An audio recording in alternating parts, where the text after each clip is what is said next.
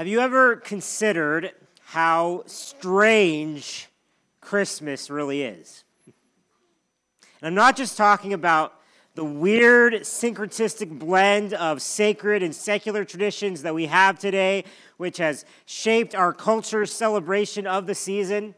Like, we now have a holiday that seems to be all about an old guy with a big beard and a red suit based on an old Christian saint who now flies through the air on a sleigh drawn by reindeer, one with a glowing nose, filled with toys made by elves at the North Pole.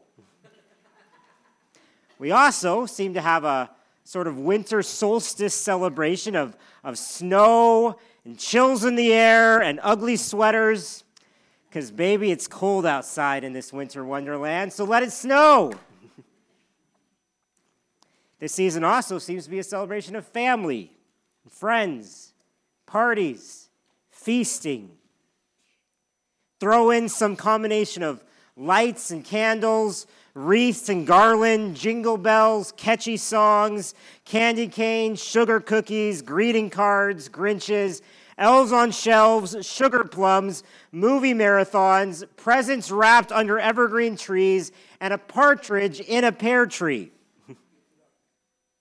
Like, if you stop and think about it, it's bizarre. Say the least, it's strange.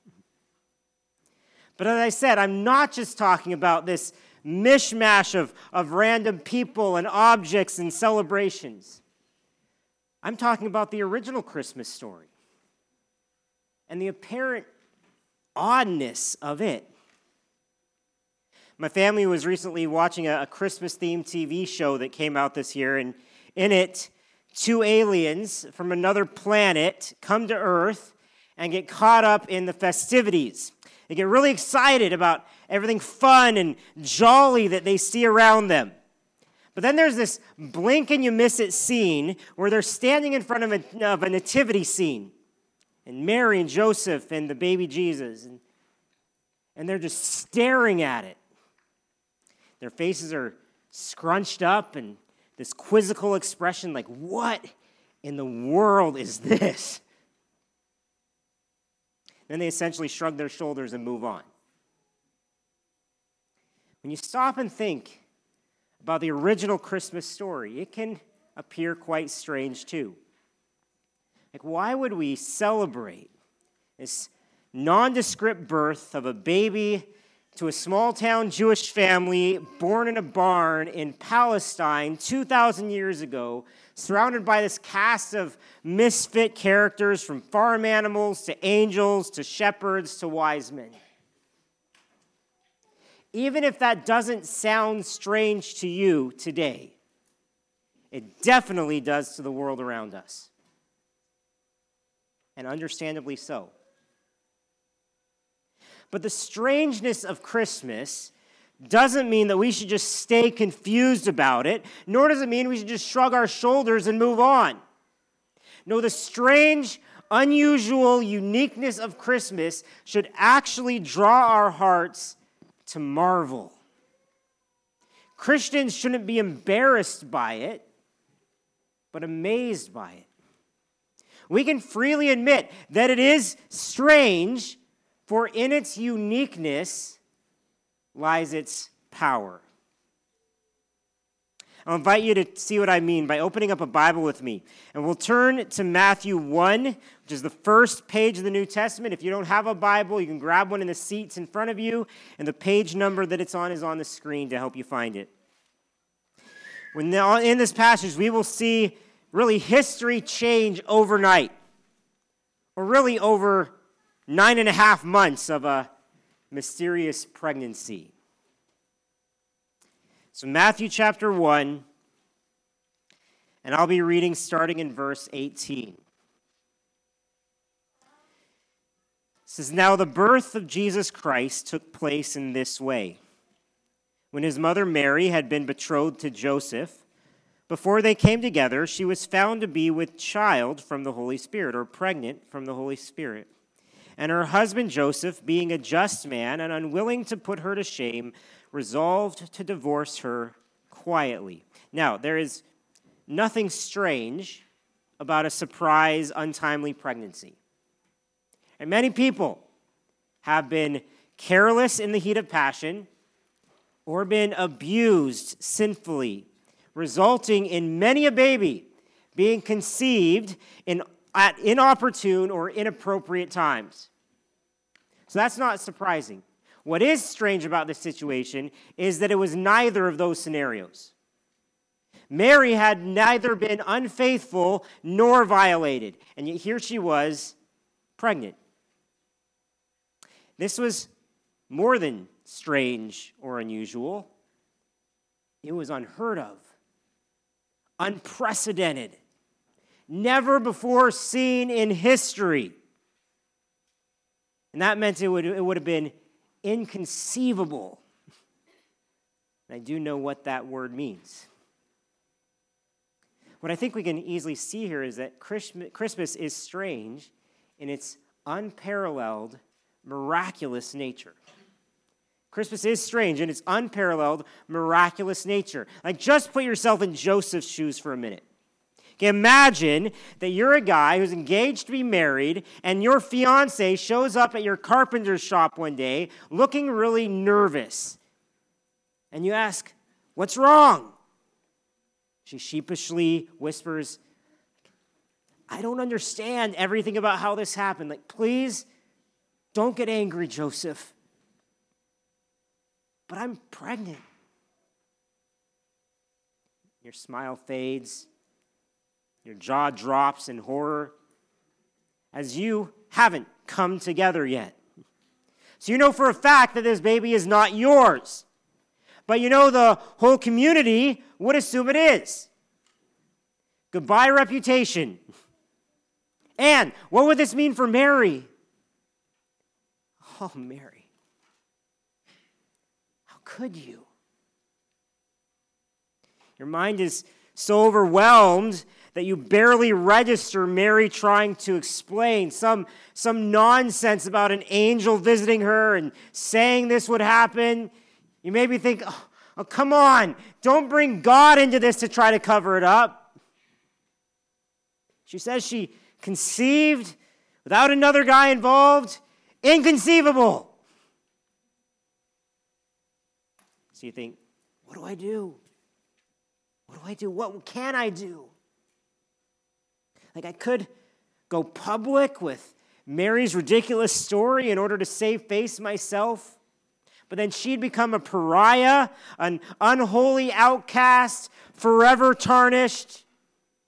Like, I obviously have to call off the wedding and, and distance myself from her, but maybe I can do so quietly so she's not overly shamed or disgraced. And the Bible says that this is what Joseph decided to do because he was a just or an honorable guy. Her husband Joseph, being a just man and unwilling to put her to shame, resolved to divorce her quietly. But then God sends an angel to correct him, basically saying, Yes, it's an unheard of situation, but Mary's not wrong. This is something special.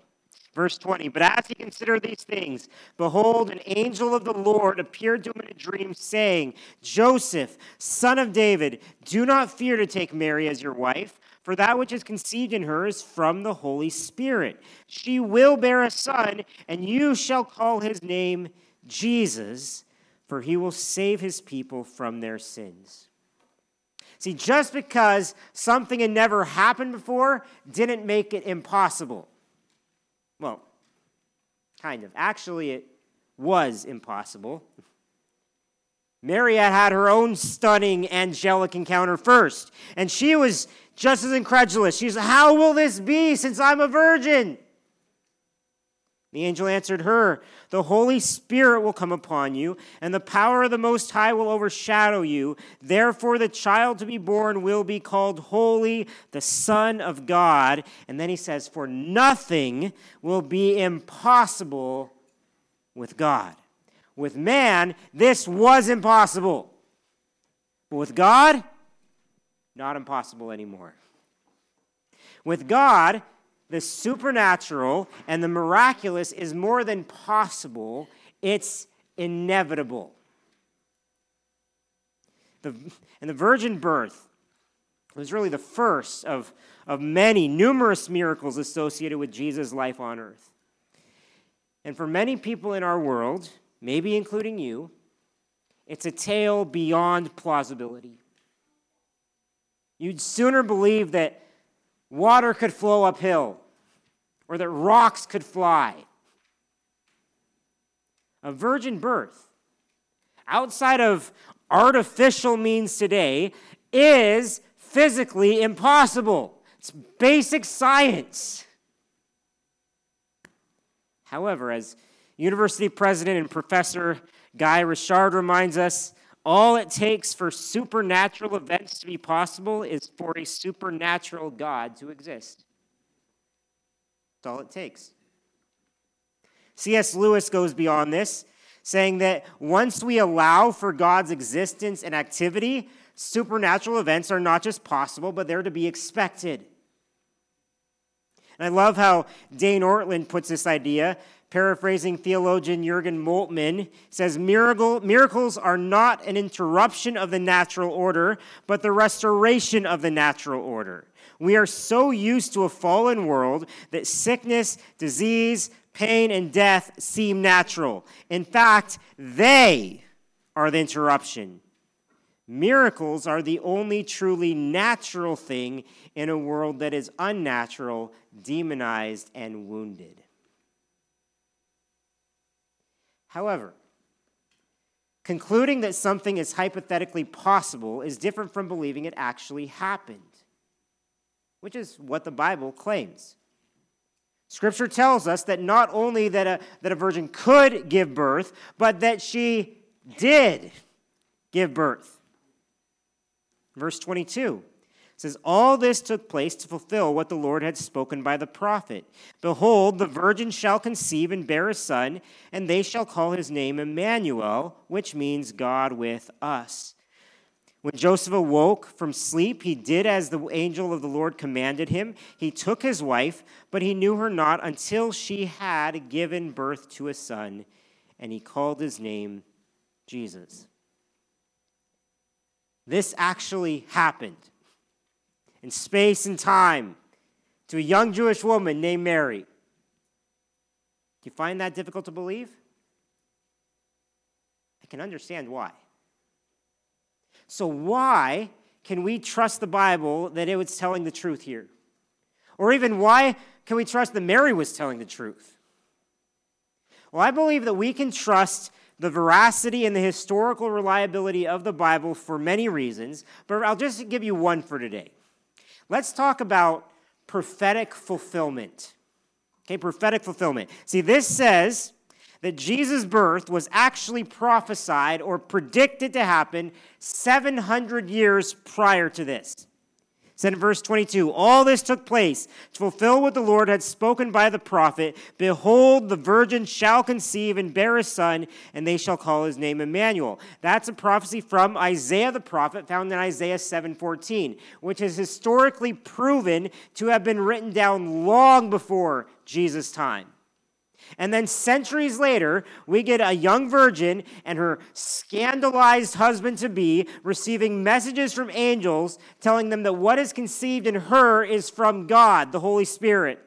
What did the prophecy say? That a virgin would give birth to a son called God with us. So the child to come would have to be human, born of a woman, of a virgin, and divine to be God with us. Therefore, he couldn't just enter the world like every other child. It had to be different. His birth had to be special, unlike any other birth. Strange, if you will. Or else this prophecy would not be fulfilled. And Jesus couldn't be the Messiah. Perhaps you'd hear that and say, well, that's just a lucky guess or a really big coincidence. Or maybe you suppose that the early Christians just arbitrarily linked two events together in order to prove their point. Like this is just confirmation bias. And if this were the only prophecy that Jesus fulfilled, I'd probably agree with you. But what if Jesus fulfilled more than one prophecy? What if he fulfilled dozens of them? Because that's what he did. Born from the highly specific ancestral line of Abraham, Judah, and David, born in Bethlehem, lived for a time in Egypt, preceded by an Elijah like character, grew up in Galilee. And that's all before he became an adult when things got really wild. Biblical historians say that Christ fulfilled between 50 and 300 Old Testament prophecies. And the odds of a mere eight of these prophecies being randomly fulfilled by one man is 1 in 10 to the 17th power. That's a 1 with 17 zeros after it. It's mathematically incomprehensible. Roughly, it'd be like covering all of Ontario with toonies half a meter deep. And then marking one coin out of those, and then asking a blindfolded man to walk across the province and pick up the one coin and find your coin on the first try. See? the strangeness of Jesus' unparalleled birth actually lends credence to the story. It makes the whole thing far more likely, if not proven, to be true. And believe it or not, Christians believe that the greatest miracle of Christmas wasn't the virgin birth, nor was it the multiple fulfilled prophecies. The greatest miracle was the incarnation itself. The infinite God, creator, who is spirit, wrapping himself in finite physical human flesh, becoming one of his own creations. Like how this is possible and the implications of it we can't even fathom. Is this not working? No, it's not. Check, check, check. Coming through? Oh. Might be a, a short. okay now?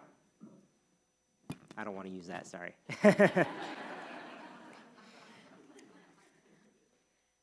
you can hear me, I'll keep going. so, how the incarnation is possible, the, impl- the implications of it we can't even fathom. But the truth is, that everyone is clinging to some form of faith in the impossible right now. Everyone. For example, the popular and sometimes controversial professor and author Jordan Peterson has admitted being drawn toward the Christian faith even if he hasn't professed Christ yet. And why? Because he recognizes that all humans have forms of faith no matter what. He said in one interview this I've got the choice of believing two impossible things. I can either believe that the world is constituted so that God took on flesh and was crucified and rose three days later, or I can believe that human beings invented this unbelievably preposterous story that has stretched into every atom of culture. And it isn't obvious to me that the second hypothesis is any easier to believe than the first. Because the more you investigate the manifestations of the story of Christ, the more insanely complicated and far reaching it becomes. Another author, Glen Scrivener, likewise comments We all have impossible faith positions then. How should we break the deadlock? Well, it's worth remembering that the impossible enduring influence of the Jesus story has in fact happened. A man on a cross has made our Western world. At this point, even the staunchest rationalist is left with an absurdity. But the Christian can come along with an explanation that the reason a man on a cross has made our world is because he is our maker, God Himself. In the end, everyone is a believer, everyone has absurdities to own, and everyone must account for the incomparable impact of Jesus Christ. or as Scrivener says elsewhere, along similar lines. Christians believe in the virgin birth of Jesus, atheists believe in the virgin birth of the universe. Choose your miracle.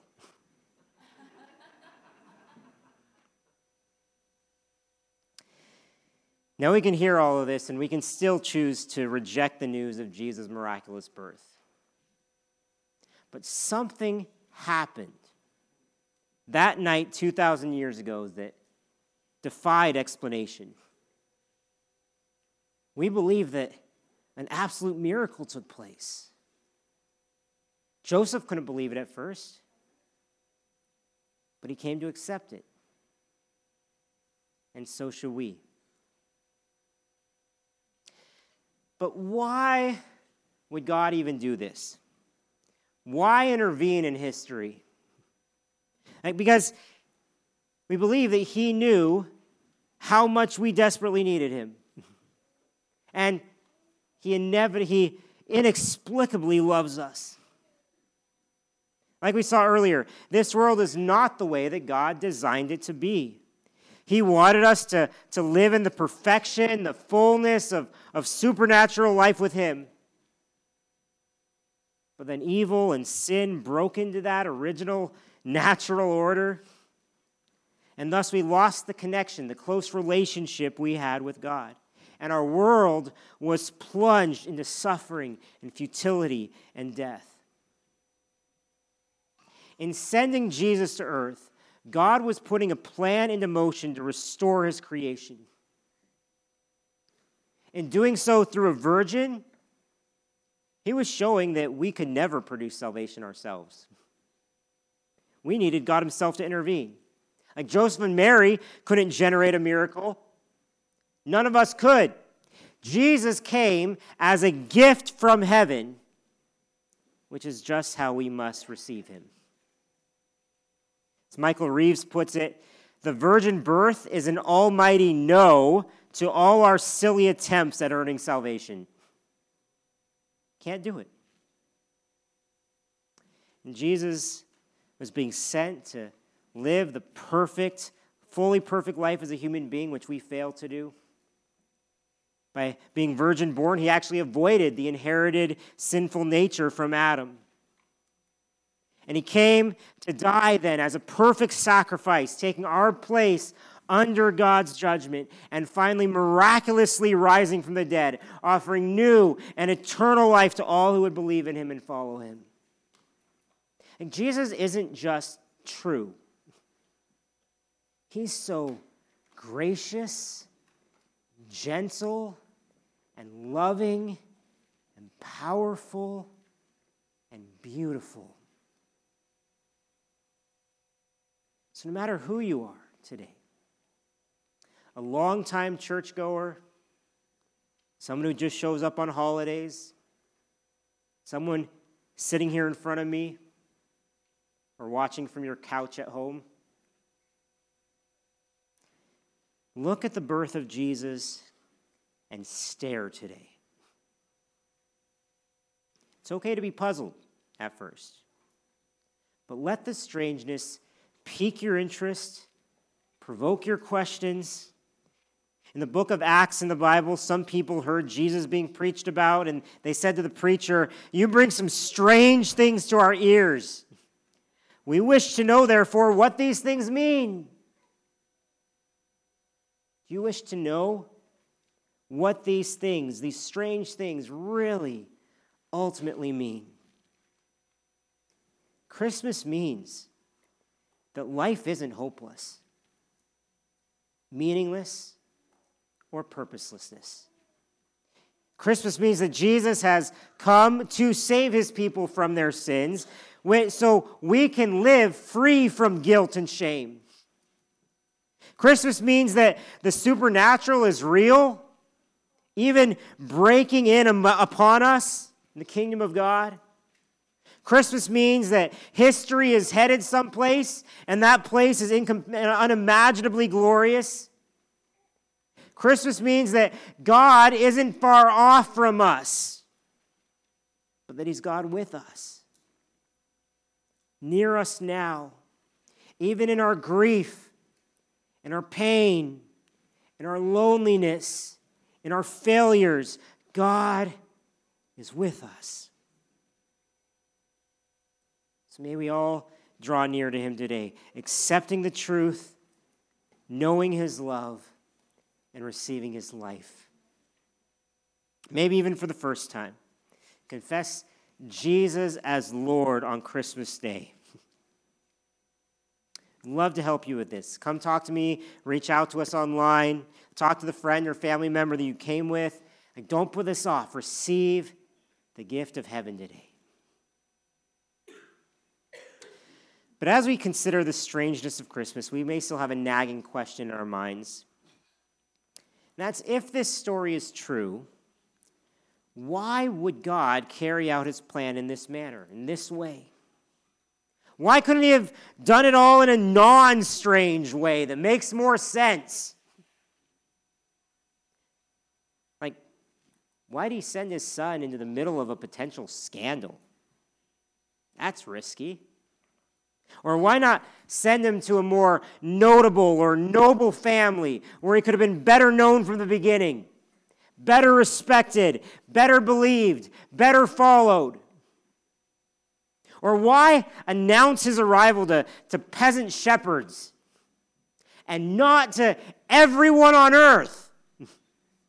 like, if nothing's impossible for God, surely he could have done that. In the face of really the, the strange manger, we can have so many questions. And we can even think, you know, if, if I was writing the Christmas story, I would have written it differently. But it's in this strangeness, this foolishness, if you will, that we encounter the power of God. See, it's true that Christmas is strange in its seemingly foolish nature. Christmas is admittedly strange and it can seem downright foolish to us. And maybe, just maybe, that's part of the point. I want to direct your attention to one other passage in the Bible before we close. You can flip over to 1 Corinthians chapter 1. If you're using one of the Bibles here, I believe that's page 952. See, the story of Christmas doesn't end at the stable, doesn't end out in the shepherd's fields, or even with the wise men. It carries on through Jesus' life until that baby in a manger became a man hanging on a cross.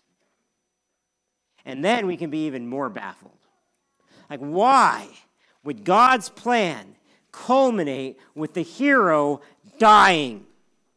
We think there's got to have been a better way to save the world. 1 Corinthians 1 corrects us. Look at it with me. In verse 18. It says, For the word of the cross is folly or foolishness to those who are perishing, but to us who are being saved, it is the power of God. For it is written, I will destroy the wisdom of the wise, and the discernment of the discerning I will thwart. Where is the one who is wise? Where is the scribe? Where is the debater of this age? Has not God made foolish the wisdom of the world? For since in the wisdom of God the world did not know God through wisdom, it pleased God through the folly of what we preach to save those who believe. For Jews demand signs and Greeks seek wisdom, but we preach Christ crucified, a stumbling block to Jews and folly to Gentiles. But to those who are called, both Jews and Greeks, Christ, the power of God and the wisdom of God. For the foolishness of God is wiser than men, and the weakness of God is stronger than men. Do you get what this is saying? It's saying that God intentionally chose to do things in a way that appears foolish in order to confound human wisdom. In order to show how much more powerful and wise and marvelous He is than us. And to show that those who accept it, those who believe it, those who commit to Christ as Lord, this strange story of Christ becomes the power of God to us, the wisdom of God to us, power to save us and sanctify us, secure us until we meet the Lord face to face, wisdom to open our eyes, to teach us, to correct us, to transform us. Pastor Tim Keller has rightly observed that if our goal was that 2,000 years from now, 75% of the human race would know our name and 25% would center their entire lives around us, that our body of teaching will be the most influential in history, and that whole civilizations will be built on our vision for flourishing, then our strategy would not include being born among farm animal urine in a stable in a little town in the middle of nowhere. Our strategy would not include spending our entire life outside all the networks of economic, political, and academic power, get no credentials, then get executed early in our career as an absolute disgrace. And yet, this is the strange, wonderful, marvelous way that God chose to do things. This is the way He broke into history and changed it forever. He chose the foolish and the weak to display his wisdom and his power. Consider the well known Greek or Roman gods of that day. Whenever they allegedly showed up on earth, they did so with power and storms and weapons, and the message was everyone should fear us bow, tremble, or else. How strange it must have sounded on the streets of the Roman Empire when a different God began to be preached. One who came not in grandiosity and vanity, but in obscurity and humility the strangeness would have made Jesus stand out in shockingly attractive ways. This was the highest God stooping low in love, the all powerful becoming weak and small, the richest becoming poor. As Glen Scrivener declares, when this God appears, he comes to draw near. And he did this not just for his own sake, but for our sake.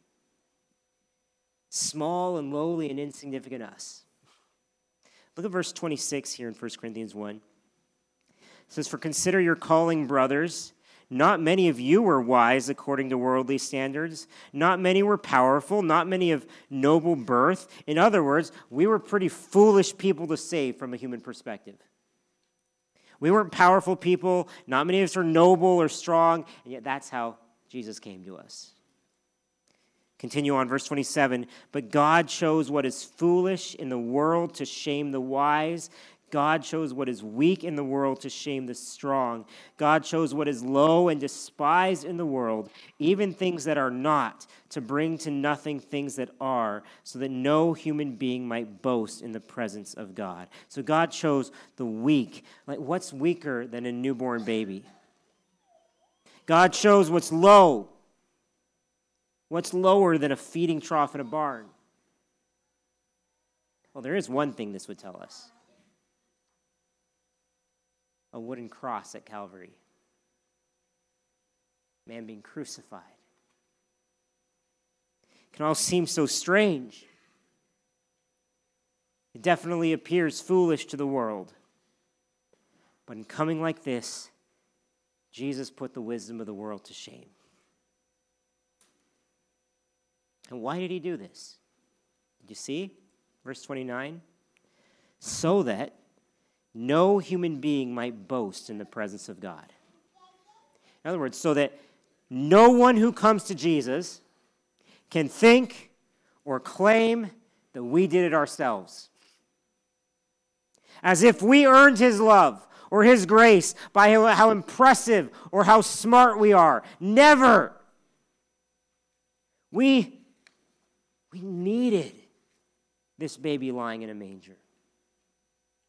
We needed this man dying on a cross. We needed this man flying out from a sealed tomb. And we need the King of Heaven now. Verse 30 says, And because of him, you are in Christ Jesus, who became to us wisdom from God, righteousness and sanctification and redemption, so that as it is written, let the one who boasts boast in the Lord. So let's praise him today. Let's boast only in him. Let's move from quizzical or confused to dumbfounded and awestruck that the wisdom of God would dream up such a breathtaking plan. And listen, because of what Jesus did at Christmas, God Himself no longer needs to seem strange to us. We can see Christ and know exactly what God is like. My favorite Christmas song of all time, you may or may not know it, called Welcome to Our World, contains a line that goes, Hope that you don't mind our manger, how I wish we would have known. But long awaited, holy stranger, make yourself at home. It's true. When he appeared, he was a stranger to us. No wonder it seemed strange. But through Christmas, Jesus was intentionally not staying a stranger. He became one of us. He made himself at home among us. God drew near. So, despite the strangeness, he is no stranger. May we truly see him today, know him, and love him and boast in Him alone. Father, may that truly be the case in us, in our hearts today. Whether we've known you for years or whether we just come to you for the first time today, may you open our eyes, open our hearts to receive you as our King and our Lord today. For you are worthy. We boast in you today. We praise you. In Jesus' name. Amen.